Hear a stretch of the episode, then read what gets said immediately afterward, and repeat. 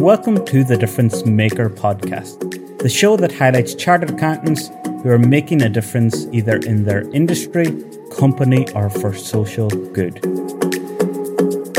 A podcast created by CAW Network USA.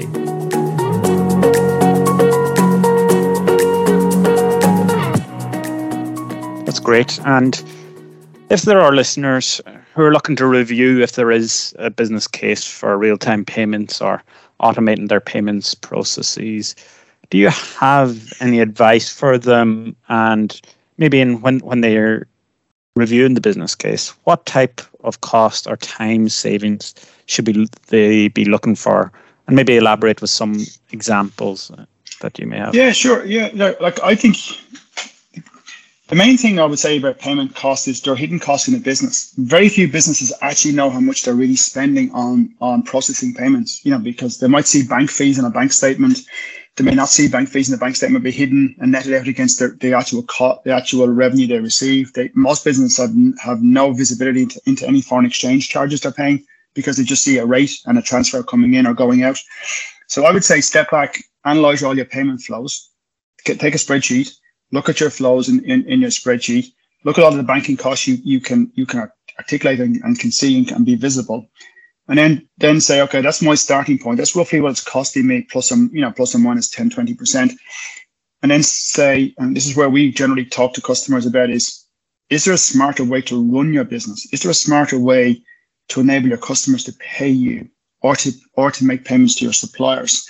So for example, if you're an ex- exporting company, would it be more efficient for your customers and cheaper for your customers and for you that if you had a bank account in your own name in a foreign country, so instead of being paid in a cross-border SWIFT-based system where you're paying lots of charges, the customer can deposit money into your own an account in your name in a foreign country. Let's say a UK business is selling into the US.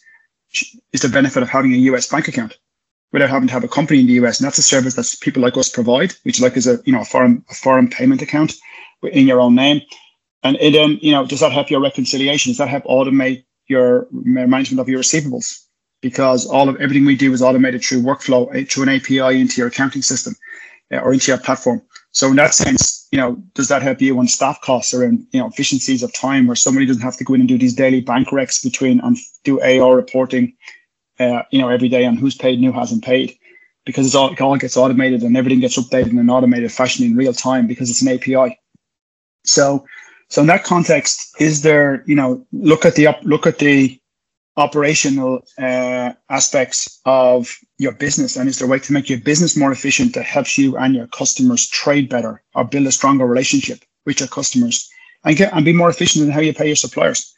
You know, we, we did a survey um, of our customers in terms of real time payments. And the biggest answer we got back was, well, this is great because now I can delay paying people to the very last second, whereas before I had to pay them two days earlier, right? Because it takes two days to do a cross-border payment. You know, generally you're there for, you know, cut off times at banks and things. Uh, and it was an unusual, an unusual response, but it just shows you how focused people are on cash flow and cash management and managing, you know, their exposures in, in a business. And I would say that's an also another thing to look at is like, you know, the actual cash flow and how you can aud- optimize that in, a, in an automated way rather than a manual way. And that's where we come in is, you know, that automation and kind of reducing overheads, reducing people's time, reducing errors because everything is automated through an API, so there's no human error in the process, basically as such. Uh, and and then f- figure out is it a way to to attract more customers or get more customers because you can expand your business in, in a way without having to set up all these foreign subsidiaries or without having to you know without having to be worried about foreign exchange because it all gets automated in the system. So there's lots of ways to look at payments as an enabler for additional revenue, as a way to save money, in terms of charges and as a way to have a more efficient relationship with your own suppliers from, from the way how and when you can pay them and how you how and when you manage the relationship with them.